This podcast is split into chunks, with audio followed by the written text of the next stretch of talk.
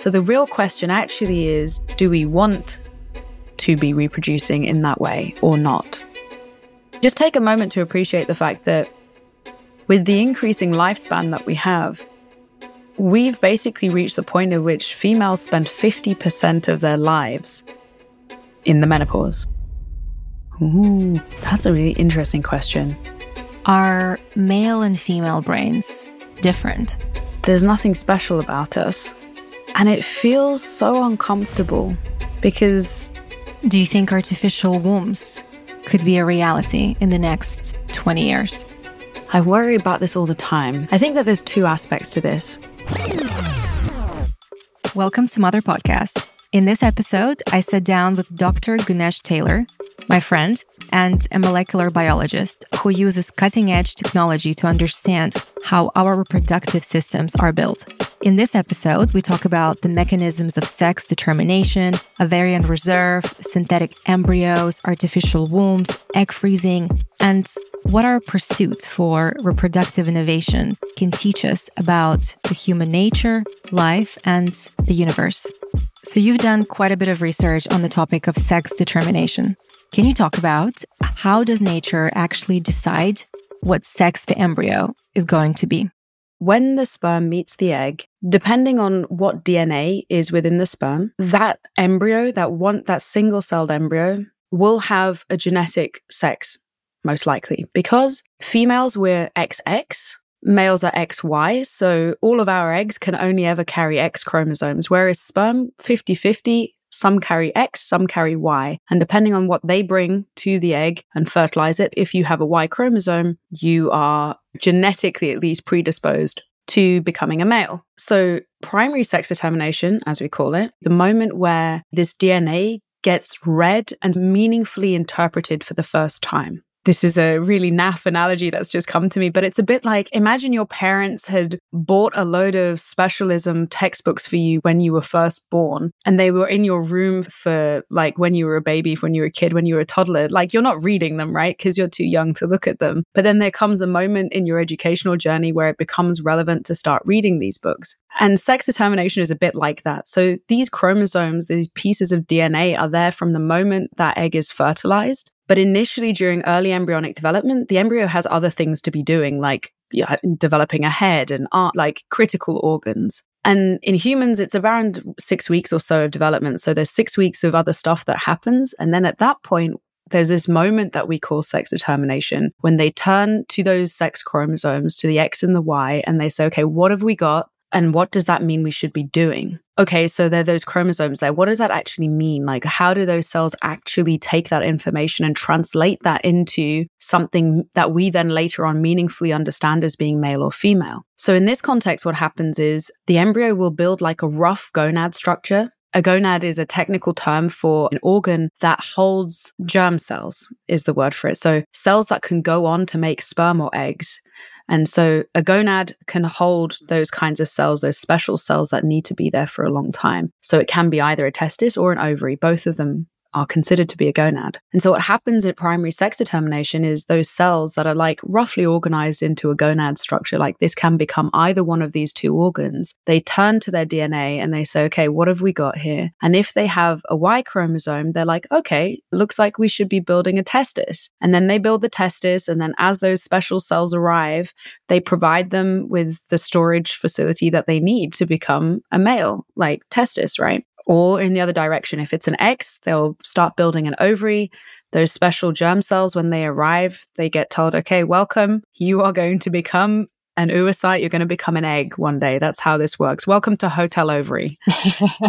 nice. Okay. So even though the embryo knew from day one or day zero whether it's going to be male or female, it's six weeks into development in the womb when the cells are actually starting to act on it, right? Yeah, to like meaningfully doing something with that information. So the information is there from the moment the egg meets the sperm, but it doesn't get used in any way to like build structures that we recognize as being male or female until just after that point. So first the ovaries or the testes commit to becoming one of those two things. And then the rest of the secondary structures that we know and recognize start to, to be patterned, to really be built to shape into one of the two options that they have and the matching external genitalia. So 99.9% of people fall into one of these two categories where the gonads, the reproductive system, the external genitalia all sort of align with what we would classically call male and female, basically. And what drives sex determination at that early stage?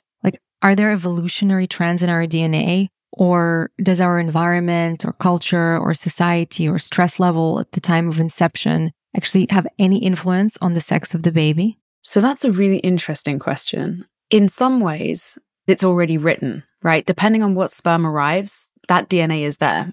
And if all is well, it should just follow the instructions it's given. So actually, a lot of embryo development in some ways is on almost on autopilot. You could think of it that way. Whatever the DNA is, it just follows that and it does what it needs to do. That's one way of looking at it. But sometimes there can be mutations or issues with the DNA. And when that happens, it doesn't really matter what DNA is there because if it can't use that information the way it was intended to, you can end up with quite different outcomes sometimes. That's not an intentional way of having a different outcome, but that can happen. In human beings as well, it's it's very much genetic based, and we have what's called a genetic uh, mechanism of sex determination. So it's to do with what DNA you carry within your sperm and reproductive cells, basically. But let us not forget there are many different organisms on planet Earth, and there are therefore many different ways actually of setting up these sex determination mechanisms, as we call them. So, for example, famously, there are environmental sex determination mechanisms. So, where the temperature of the environment around the organism and the developing egg can influence what sex the offspring are. So, turtles are the classic one, for example. Basically, there's a relationship between temperature and the outcome of the sex. And actually, it leads to really interesting situations. And if you think about it in those environmental sex determination contexts, with global warming, it's leading to issues because increasing temperatures is leading to increasing numbers of one sex over the other in the population, which then leads to problems. Speaking of animals, I heard in one of your talks about these experiments where scientists made genetic modifications to adult mice. And as a result, um, they, they were able to change the, the actual reproductive organs of the mice? Like, how is that possible to actually change sex of the animal after birth? That sounds insane. And yeah, can you talk about that? Yeah, that's it's so, when I was talking to my boss about my interest in understanding how genes instruct cells during embryonic development, I think it's fascinating, right? How you can go from being one cell with just a bunch of DNA and what it does with that information tells it what kind of structures to build. I think that's pretty wild already. And then we were talking about sex determination, and he was saying we have all these interesting genes and we think these days of genes as building these kinds of molecular mechanisms, like in the same way that we think of circuits or literal mechanisms, like an engine or something within a car. We're starting to see how genes work like that to build structures that have particular functions and stuff. And we were discussing that. And so in that moment of sex determination, when I say I'm interested in understanding how those cells actually start interpreting that, that information for the first time, it means I study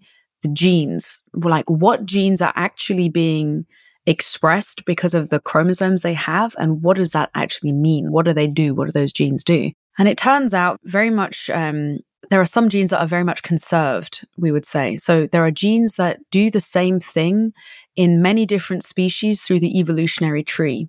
So we call that conservation. So if something is like a spanner is a spanner regardless of where you use it, right? If you're rich, you're poor, it doesn't mm. matter which country you're in, it works the same way. So you can think of it that way, okay? And there are these genes that are always found to be expressed in the supporting cells of the testis, and a gene that is always found to be expressed in the supporting cells of the ovary. And basically, the, it was shown probably about 10, over 10 years ago now in mice that these genes, if you remove them, so a single gene within, say, the testis of an uh, adult mouse when it's an adult already, you can give it this drug and it can lead to this sort of, you trip a genetic mechanism that you've rigged up around the gene that you're targeting and the gene disappears off, gets cut out. So it can't do what it needs to do anymore. And then these cells just forget that they were the cells of a testis and just go, oh, okay, I guess I'm the cell of an ovary now. And then they start behaving as such. And the converse experiment is true as well. So you can take the cells of an adult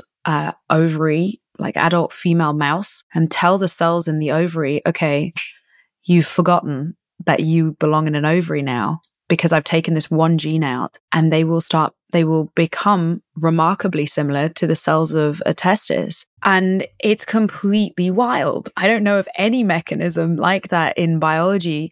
Typically, we think of cells as making decisions and they make a decision. Like it's a, that's a commitment for life. It's not often that you get like a bone cell that's decided, you know what? I'm not feeling it. One gene's gone missing. I'm going to go be a skin cell now, right? They're not like us millennials. They don't reinvent themselves. cells aren't like that, right? but the cells of the gonad clearly are. And so this is one of the big questions in my field at the moment is okay, well, that seems to be the case in mice at least. And we know that human beings have the same genes, but they might not be set up in the exact same mechanism. So they might not have quite the same function. And so my work has in part over the last seven years involved trying to understand how does that work and is that the same in other animals in the evolutionary tree, basically. Fascinating. I also have to ask what is the goal of gene editing? And what is the goal of trying to genetically modify human sex? When we edit genes, there's two different broad classes of goals that you should consider. So there's the edits and the things that we do for the purposes of research. So to simply understand, to better understand what is happening and then there's the types of edits that we do to for clinical purposes, for curative reasons, with a very different kind of goal in mind, if that makes sense. So in my line of work, we're trying to understand. It's a knowledge driven activity. Our goal is to understand something. We use editing more to do, you can think of it as molecular dissection. We're just trying to understand how these mechanisms work. What does that do? What's the point of this? That's a very different type of editing to I have something in mind that I want to do to this embryo because I want a different clinical outcome. And just to be really clear about it, when you think about the sex of an embryo, we already live in a world where if you go through IVF at least, it's not always legal in every country, but it is possible to do test embryos, and that's very routine in IVF contexts. And so when you test them, you can tell if they're male or female. And so you can actually select which ones you put back in. In America, for example, that is legal. So people do that quite readily. In the UK, you're not allowed to do sex selection unless it's under very specific clinical purposes. Bizarrely, you wouldn't actually need to do very much editing of these kinds of sex mechanisms at the early stage anyway, because you can just mm. pick the embryo you're at after. The only context under which I could possibly imagine using the knowledge that we gain to change embryos before they've even become babies would be if in an IVF context you had tested all the embryos and found that they all carried some kind of mutation that would lead to clinical issues, well, then you could use an editing technique like CRISPR Cas9 genome editing that I'm sure everyone will have heard a lot about. That's when a technique like that could come in quite handy because if all the embryos have this issue in their DNA, then you can use these editing techniques to effectively correct these kinds of mutations. Of course, you need to have the knowledge to know how to correct it, right? You need to understand how it works before you can start playing around with it. Actually, while we're on that topic, I also wanted to ask you there has recently been some media buzz I think there was a group of Israeli scientists that were able to create a synthetic embryo. So without actually using sperm or an egg. Um, can you talk about how that works and what that means? Yeah. Yeah, so it's not just the Israeli group. There's a there's a couple of big groups and big players out there. Cambridge, Caltech also have been heavily involved, and there's been a lot of news about it recently. So for the sake of your listeners, what these embryo models are this is totally wild. When the sperm meets the egg, it makes a single celled embryo. That embryo is what you would call a, a stem cell. It's a true stem cell. That single cell can become any part of both the baby or the placenta. That's what makes it a true, what we would call a totipotent stem cell. Totipotent coming from the Greek word meaning all potency. It can do everything. It's amazing. That's how all life normally starts. So, in the case of these embryo models, what has actually happened is that researchers have taken just stem cells. They can come from embryos, or they can actually, thanks to another innovation from a different field, can be what we call reprogrammed stem cells. Because all the cells in your body carry the same amount of DNA in them, even though they're doing different things, they have the same DNA. You can reprogram cells to forget what they were doing and to revert back to a stem cell like state. Totally wild, completely insane if you stop and think about it. So, scientists have been um, trying to understand how well that reprogramming goes. Can you really make them forget, or do they do they still have flashbacks to their past lives on a molecular level? Is that part of what's going on with them? And what they did in this context, and it was a bit of a surprise, I think, to everyone, was I said stem cells, right, fine. But there are different flavors of stem cells. And during early development, when you go from being a single cell to being a group of cells to being a few more cells, there comes a point at which you become like three, three or four different flavors of stem cells, you'd say. So a cell that can become any part of the placenta, for example, or a cell that can become any part of the embryo. Because if you think about it, the placenta doesn't become part of your life, but it it's formed from your cells. It's important. And so what scientists did was they got a few different flavors of stem cells and just put them together in a bowl, literally like a tiny bowl, but a bowl. And they just organized themselves into these structures that look really remarkably like embryos. They're just like, they just organize. And it was surprising and amazing. And then they just continue. They're like, oh, I guess this is what we're doing now. And what's cool about this is it's reproducible, relatively reproducible. And so people are trying to understand what that means about, well, it's a research tool. So what does that mean about these cells? What is it about the different flavors of stem cells that mean that they know that this is how they should organize themselves? It's something within them. Remember how I was saying early development is almost nothing to do with what's going on the outside. They're not taking instruction from the outside. They take nutrition and things can impact them, sure but they're on their own mission. And so, what's cool about these embryo models or these synthetic embryos is that they allow scientists to get an insight into what's happening when these cells are like autopiloting their way into whatever it is that they're doing, right? That's really interesting. I mean, I do have a hard time separating research from practice. Like, surely at some point, somebody's going to be like, wow, if this is possible, so why don't we just make this like an available reproductive technology? Do you think we're far away from that? I should say at this point, I'm going to speak very candidly as a person and as an individual. Of course, it's inevitable that, like, when you see something like this, you'll think, oh, wow, okay, hang on a minute. So we can take a skin biopsy, turn it into a stem cell, turn those stem cells into the three or four different flavors of stem cells they need, mix them together, and build an embryo. Like, and then they grow and develop and look like embryos.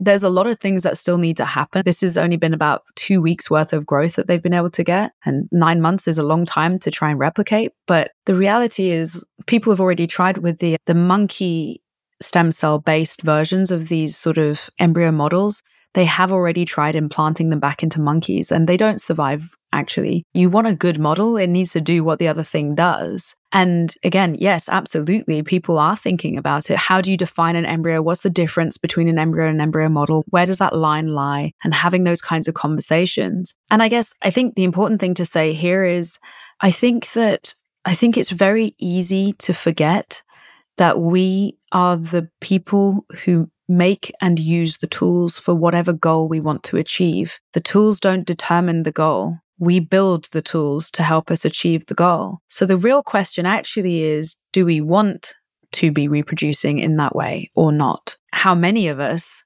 would want to do it that way, actually? Or maybe actually we'd be surprised to find out that people don't just want to go get a cheek swab done and then get a baby delivered one day in the future. Just to abstract this thing to the absolute future right? Complete. Some people would say utopian some people would say dystopian but that's the question right? How many of us want what and why and then okay are we going to go after that goal or not? Hmm. What is your take on human population size and population growth? I think that in general, something that I have learned looking at many facets of embryonic growth and development and biological systems is biology is all about finding homeostasis. It's about finding a balance. There is definitely always this growth thing that happens, right? All organisms go through a growth period, some of them faster, some of them slower. But ultimately, all of all organisms on life, I think I can say this quite reliably, ultimately find a balance of maintaining themselves, but not growing un, unencumberedly, if that's even a word. And I feel like we've reached that point actually, where we now as human beings have to try and figure out, okay, maybe unmitigated growth at all times isn't the way forward any further. We've done a lot of growing. We've done pretty good here. Now what happens, right?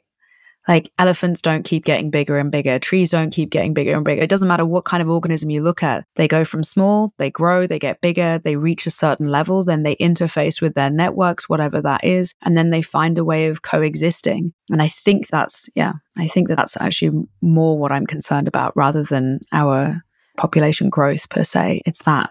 Interesting. Okay. So now let's turn to a different area of your research, which is ovarian reserve.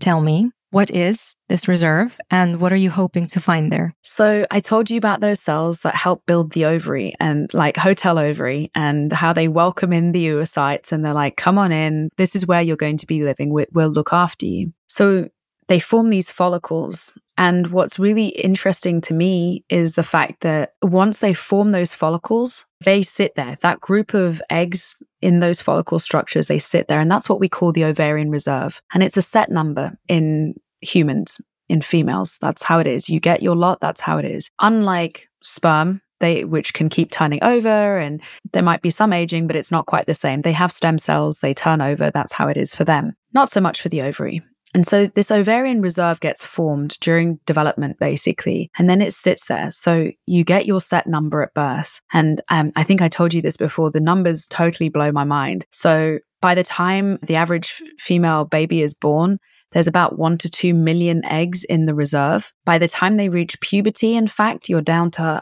half that number. So half a million, 500,000. And then after puberty comes this time where these eggs actually get like functionally used, right? They get turned into something that we recognize as the menstrual cycle or a monthly opportunity to get pregnant. Now, how does that happen? Because these eggs leave the ovarian reserve. And once you leave the reserve, that's it. Once you get up and go, you either going to get ovulated or you are lost. And there are a lot of casualties out there. Let's put it that way. For every egg that is ovulated, it's estimated that 500 to 1,000 eggs leave the ovarian reserve. It certainly made me think quite differently about my periods, I have to say. Every month I'm like, well done you and sorry for everyone else that, that got lost on the way. Oh my goodness. But aside from my own personal experience of that, intellectually, what I find really interesting and the question that I find most fascinating is the fact that we don't really understand at all why do the follicles that leave the f- reserve when they do? Is there a signal that says, okay, it's your turn to go? You've waited here for 20 years, 30 years, whatever it is. Today is your day. Get growing. Like, how does that happen? What is that signal? Is it, how does that work? And you'd think that would be a really basic question that we should know the answer to, but we don't. That's the thing that I'm starting to hone in on. I want to understand what the signal is that tells follicles, okay, it's time to go. And specifically, I really want to understand about those supporting cells, those cells around the egg. How do they get there? What sets them apart from other cells within the body? And how do they know what they're doing? In life, I'm always interested in understanding how the manager of a, of a sports team functions and what they think. To me, that's what these supporting cells are like. They're the managers. What are they doing here? What are they saying? What is the mechanism that they're using to achieve these things that they're achieving? What is it that they say to the eggs when they're like, okay, it's your time. We've waited all this time your moment to shine potentially maybe you have a one in one in a thousand chance off you go let's say you have an answer to that question. Let's say you know what the trigger, what the mechanism is, and you understand it. What's next? What's the bigger picture? What's what would be the meaning of that discovery? Absolutely. So I told you, the ovarian reserve is a finite number. Once you leave the reserve, there's no going back. They leave in waves, and there's a relationship between those waves and having a menstrual cycle. But when the reserve is spent, you go into the menopause. Average person, female, goes into the menopause around the age of 50. If you can understand the rate, the mechanism by which those follicles leave the ovarian reserve, you might be able to change the rate at which they leave that reserve. If your reserve is small, you go into the menopause earlier. Well, we can't change the number of, at this point in time, it would be quite difficult to do that also in humans because that gets set during development, during pregnancy, basically. But if you can slow down the rate at which they get released from the reserve and spent, if you could just push back the menopause by five to 10 years, even. Just take a moment to appreciate the fact that with the increasing lifespan that we have, we've basically reached the point at which females spend 50% of their lives in the menopause. And the menopause, I recently got told you can't just say, oh, the menopause and assume that everyone understands what that really means. This is not just, oh, yeah, you have some mood swings and some hot flashes and, oh, okay, that's it, done. No. The menopause is a substantially different hormonal baseline of existence. It changes your risk of cardiovascular disease. It changes your risk of developing osteoporosis and bone density. And again, we're thinking about this in our 30s, being like, okay, so bone density, what's the big deal? Reduced bone density is the difference between I stubbed my toe, I tripped over, and ow, that hurt. And in 50 years' time, having genuine complicated surgeries and actually putting my life at risk because my bones won't heal. I'll have to go to surgery, all these other risks that follow. So don't bring your youthful hubris to this moment when you think, okay, well, bone density, what is that? Who cares? Because it's really important in your later life. I love that. Longevity is such a big topic. Right now, healthy aging is such a big topic. And most of the information on the internet doesn't really seem to differentiate between men and women. What you're talking about really feeds into the female lens on longevity. And I know scientists are, well, many female scientists are working on new options for women and understanding mechanisms of menopause and even figuring out if we can safely delay it. But I've never heard actually someone put it that way that actually we live 50% of our life in menopause. That's quite wild. I've, I've never had it put to me that way, that bluntly. If you enter the menopause at the age of 50 on average, and most of us will be living to about 100 on average, that's literally half of our lives. And so, talking about genetics and gene editing again. So, if a ovarian reserve is something that is determined genetically, like how many eggs we have, is it something that can also be altered genetically? Ooh, that's a really interesting question. I don't know that we know the answer to that fully. There are known differences between like different species of mouse model that we use in labs and like how many follicles they have in their reserve. Like there can be differences, let's say. Do we know what those genes or those variants most likely are going to be? I don't think we know that. And there are still there are many labs actually on earth trying to understand how that first number of follicles in the reserve is set. Because actually, that one to two million that I told you at birth comes from a maximum initial number of five to six million during development. So many follicles are lost, and we don't fully understand if that's like a quality control check or anything like that. So there's a lot of effort to try and understand this. The answer to your question is, in short, is I don't know. It could be the case. I would imagine so. I'm choosing to come at it at the sort of, okay, well, let's just tackle the decline rather than tackling the, the initial number issue, let's say. For example, if you're born with one to two million, but by puberty, you're down to half a million, you've lost half of your follicles before you've even started being able to reproduce. I don't know that anyone understands why that happens. I've asked a fair few number of scientists at this point, and everyone's just, eh, meh, it just happens.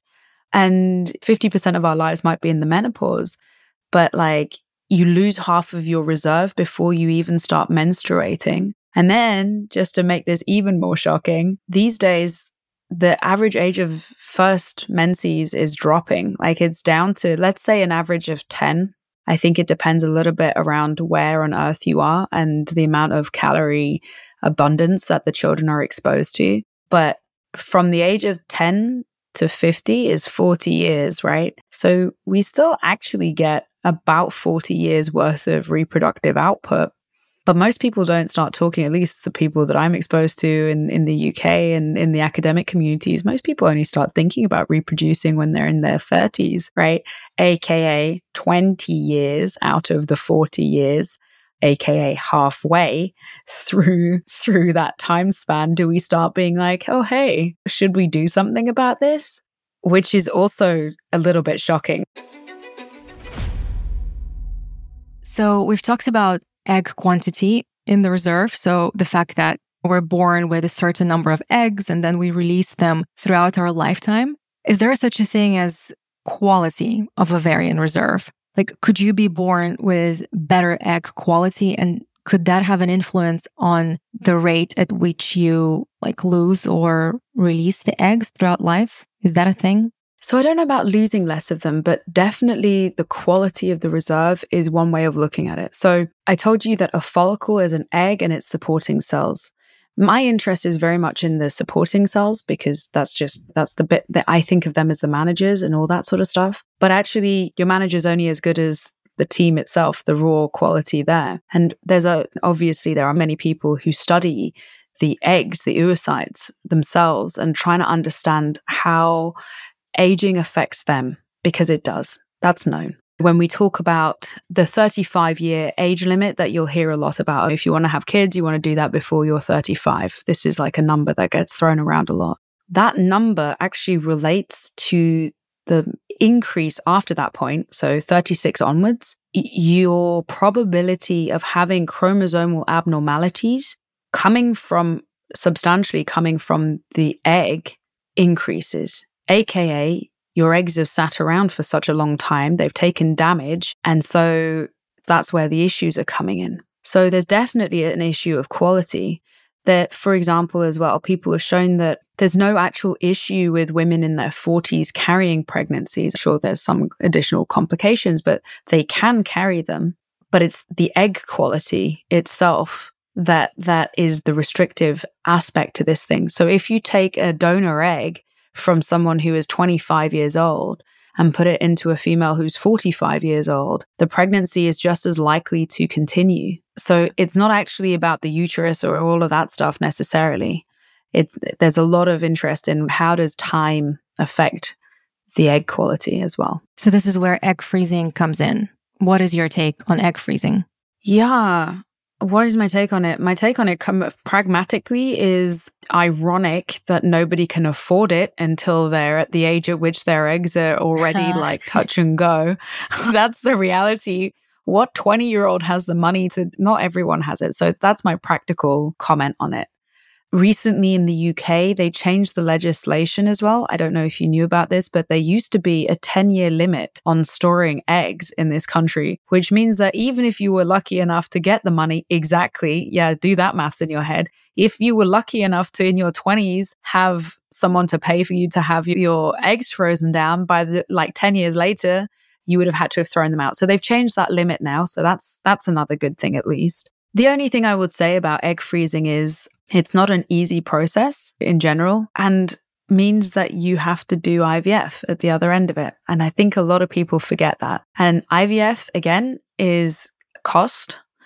It is not easy either. And I think it's fair to say, and the last time I checked the stats, at least, it's one in four rounds of IVF results in a live birth. If I could go back and I had the money, absolutely who wouldn't put that insurance policy in place? But my point is the insurance policy isn't just the egg freezing. The insurance policy then has to be okay, here's my money for four rounds of IVF, plus all the additional bits I may or may not need, plus the storage cost, plus the egg retrieval, plus the egg acquisition money. So if I'd have had that, you're damn right I would have done it. But the problem is at this point, I'm thinking, do I just do it myself or do I go through the IVF route? It's a different calculation to do when you get this close to the event horizon, basically. Absolutely. And what about men? Is there like a sperm reserve? Is there a sperm quality change with age? Is there like an equivalent of male biological clock when it comes to fertility? Yes, there is. Yes. They don't get off scot free. They think they do, but they don't.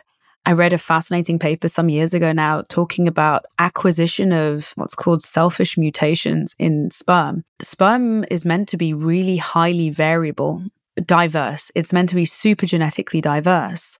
from the same individual. And one of the things that happens with age is that these sperm stem cells take damage, they get mutations, and then in the same way that, like, uh, worried about saying this now, but I'm going to say it as best I can. How cancer cells they get damaged and then they grow too much, and like that, there's a relationship between taking damage and overgrowth.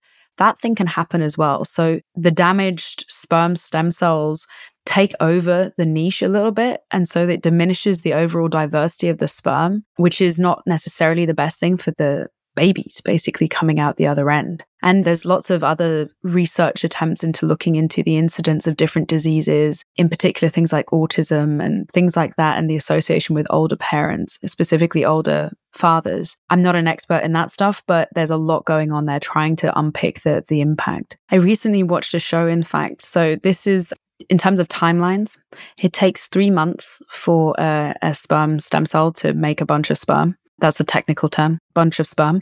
Love it. but heard it here first. but the point is, yeah, so it means that if you want to ensure that you have the highest quality sperm these days, there's a lot of recommendations for things and modifications you can make for your lifestyle. And so long as you sustain them for three months, you'll see the impact of your changes. So I watched this show where they made, they did sperm counts on these three, I think they were comedians actually. And then they made them make all these lifestyle changes in terms of reducing their exposure to plastics, controlling their heat exposure. Heat exposure is very important for sperm production, actually. There's a reason why testes are in a scrotum and have to be thermoregulated. So if you're putting a laptop directly on it and sitting in a sauna every two days, your sperm are going to know about it. So they made them do all these things and change their lifestyles basically. And three months later, they did another sperm count and obviously, unsurprisingly, much better. And it's not just numbers as well. It's, well, the technical term is morphology, but it's shape. It's, it's not just good enough to know if they're there. They have to be functional. They really have, they have a very active job to do. So they have to be in good shape, literally. Back to women. What about hormones? I'm very curious to explore how do hormones impact ovarian reserve throughout life? Do they? And also, as we unpack this, what I'm really curious about is whether stress or chronic stress in particular has an impact on ovarian reserve decline throughout the lifetime. Okay, that's really fascinating. So, there has to be a relationship between hormones and the ovarian reserve because we know that they talk to each other. When we talk about hormones, there's different parts of your body that produce different kinds of hormones. The big one here is there's a part of your brain that has a little gland underneath it called the pituitary. That gland secretes hormones that talk to your ovaries and say things like, hey, it's time to ovulate, for example. That's the big one. But there are other organs that also produce hormones, like your adrenal glands that sit near your kidneys. They produce a lot of the stress hormones. And the thing about hormones is they are produced in certain places, but they go into the blood and they are picked up by all the cells in your body. It's like having a tannoy system in your body. Even if you're not going to do anything about it when you're in a shopping center and you hear the announcement, you hear the announcement, right? And I think of hormones a bit like that. Even if the message is, hi, this is a pituitary talking to your ovaries right now, everyone else knows what's going on. From that somewhat simplistic lens, I would be extremely surprised if there wasn't an impact of reproductive hormones, but also stress hormones in that context. Also, it's worth saying it's known that high stress can alter ovulation. I think it's been shown that it can lead to a cessation of menstruation. It can also lead to premature ovulation. There's all kinds of strange things like that can happen. So, the mechanisms through which they do that is, as far as I understand, not particularly well established. Like, how does that happen? We don't fully know. But I would be extremely surprised if there wasn't something there. Let's put it that way. Folliculogenesis, so the growing of follicles to get them ready for ovulation, that's a very energy dependent, that's demanding, right? It's a lot of energy you have to put into it. So the food you eat, the kinds of things that you eat will inevitably impact that. It also does that in many different organisms. So we know that if you don't feed animals appropriately, they'll stop they'll stop being able to reproduce. We also know if you feed them more, they're more likely they'll speed up to some extent, right? Mm. Like we can induce effectively induce earlier puberty in animals, in livestock and things by feeding them more when they're young. because you just get them ready. If they're fed well, they're fed well. And we see that in like human populations. As I said, the timing of first menses is getting younger and younger because it's happening in cultures where children have access to more and more food. There's a relationship between food and environmental conditions and reproduction. That's like you see that throughout the entire animal kingdom. Here's another thing that I think is really important is the fact that, yeah, okay, human beings, we've isolated ourselves a lot from our environment, but we're still animals, like ultimately. Yeah, I think it's really interesting to look at other animals and organisms and just see how nature has handled the same puzzles in different creatures differently. It's fascinating. It's utterly wild. At last week, I learned that there are, this is seriously hold my beer. This is some of the craziest things I've ever heard in my life. I don't know why I'd never thought about it either, but there are certain types of fish that, and like sharks, that basically have placentas and grow their babies inside of them. And it's not a placenta as you would think of it directly in the exact same structural way, but they carry their live young inside of them until they're ready to go. And they have structures which allow them to interface with their young. I mean, fish, just take a moment to appreciate that. Just what? That's amazing. You just don't think of it. This is the thing. It's so easy to fall into this really hierarchical thinking of like, you know, we are the pinnacle of evolution. We're not at all. We're not at all. We're just another branch on this tree. And exactly as you said it so eloquently, there are so many different solutions to the same problems that we're all facing, basically. And we get all snobby about it. But ultimately, even fish are having these problems like, oh, how am I going to get my babies to stay alive? I guess I'll keep them inside myself and better have a placenta or something. Like, that's, yeah, I should be more empathetic. Yeah, no, I mean, nature teaches us quite some lessons, doesn't it? What do you think actually our understanding of ovaries and our reproductive system tell us about things like nature, evolution, life? Is there something, you know, everything is fractal, right? So is there something that you learn by studying how sex is determined or what influences follicles that helps us to understand or learn something bigger about universe in general? I love that. I think in some senses, I've started to think more and more, you know what? I'm really not that different. We are not that different to everything else on earth. But that leads to something a bit more uncomfortable, which for me has been the biggest thing that I take away from my studies, which is there's nothing special about us. If it's DNA and genes in every other organism, it's probably DNA and genes in us too. And it feels so uncomfortable because my experience of being a human being is some sense of control. I feel like that's something that we tell ourselves. We're humans. We are in control of our destiny. We build things, we work in communities, we achieve things that other organisms can't. And all those things are true.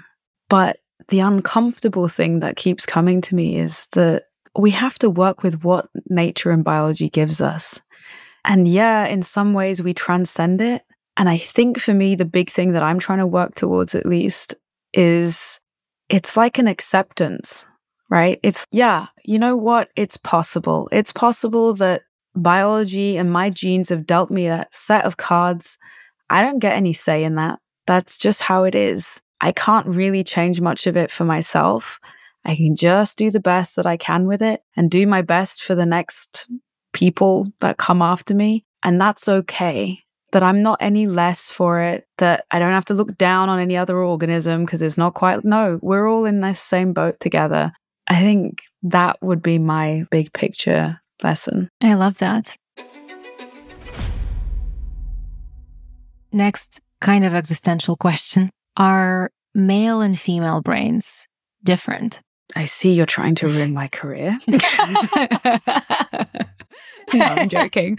That's a really interesting question, is what that is. I will say what I'm about to say based on the few papers that I have read and from the conversations that I have had with neuroscientists that I have been exposed to. As best as I understand it, there are some structural differences. So, in terms of the relative proportions of different gray versus white matter or something, there are some differences. I have also heard people say that there are absolutely no differences. I have heard people say that there are functional behavioral differences that emerge And I've also heard people say that there are no functional and behavioral differences between them. My boss once said this really casually in passing. It's one of those little pleasures of life of being surrounded by wise scientists is sometimes they'll just share a piece of knowledge without ever realizing that it's like completely new to everyone else in the room. This was the thing that he said casually. So remember I told you during sex determination, those cells, they go to the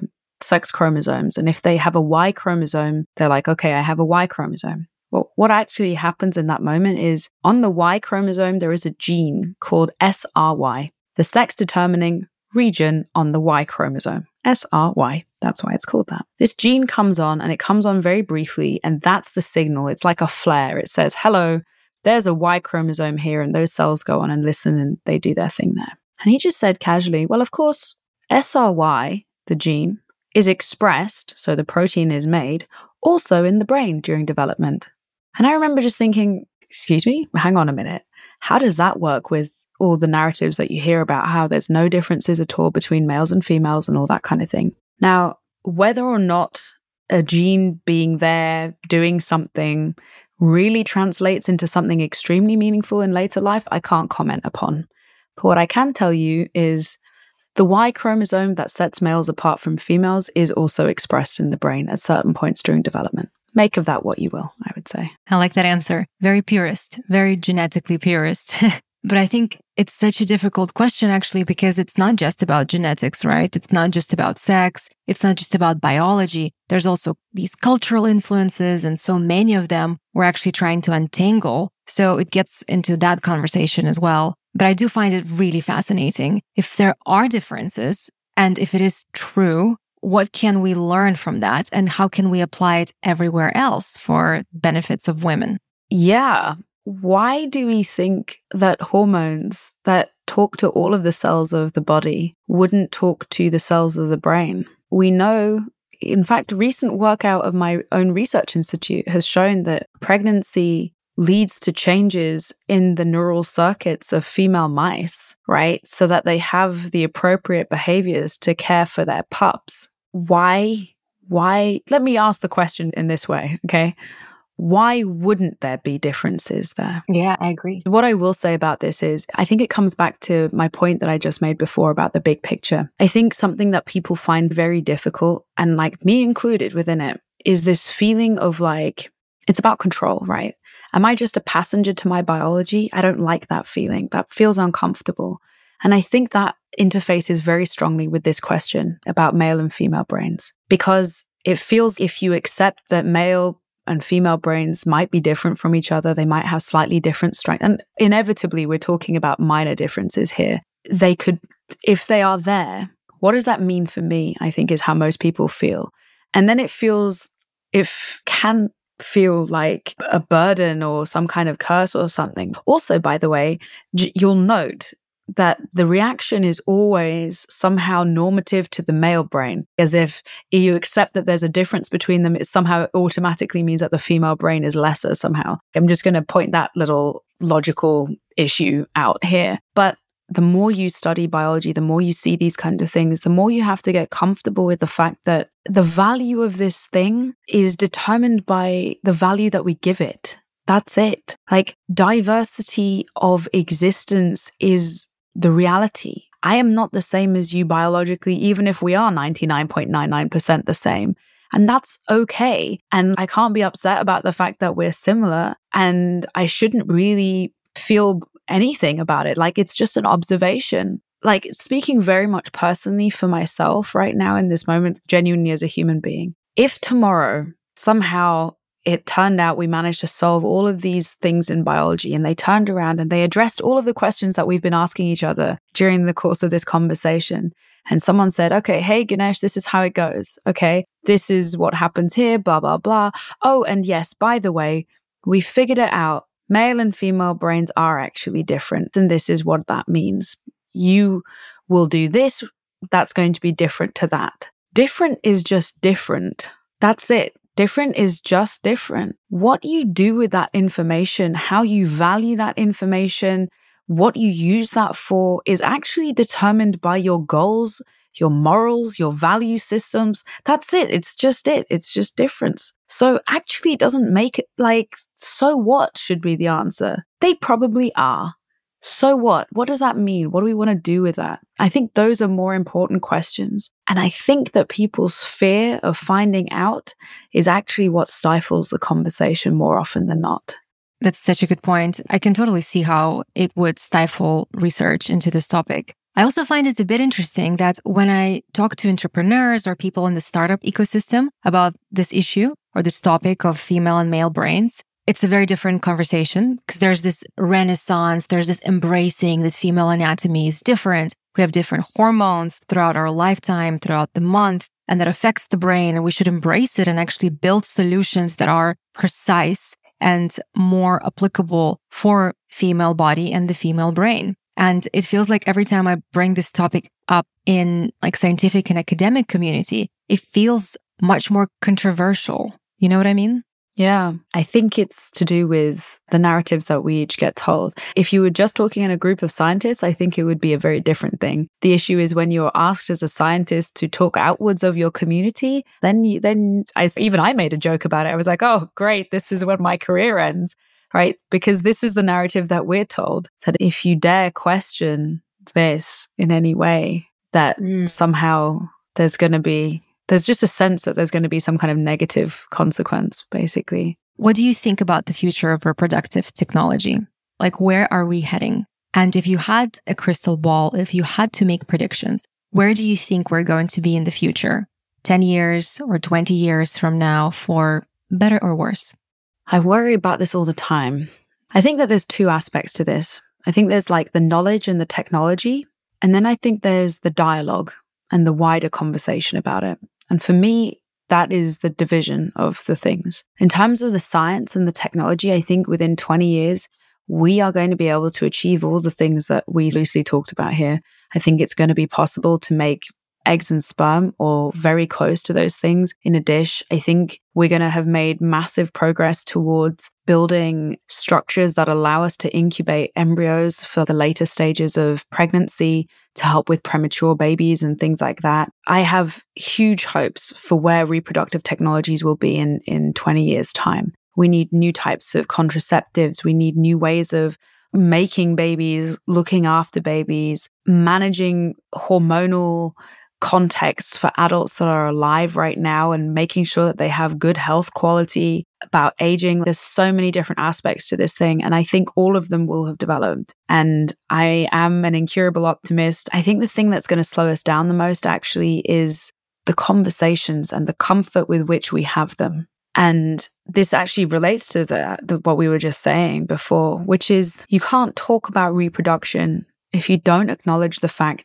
that we are a dimorphic species, that it takes eggs and sperm typically, and that's how the baseline has been established. That there are two parents, normally, one is male, one is female. That's how life is made. That's how life is made for many organisms. Any animal that you register as being an animal most likely is using that model of generating new life. And if you can't talk about that honestly, I think you have a problem when it comes to talking about the future of technological solutions for addressing that. And there are certain subjects within our wider cultural sphere that have made talking about this subject very difficult at times. And so that for me is the the biggest concerning factor and simultaneously my biggest hope. Do you think artificial wombs could be a reality in the next 20 years? I think that a form of the artificial womb may well be. I think it would be a surprise if we don't have a situation where premature babies, so the very late stages of pregnancy, aren't being looked after.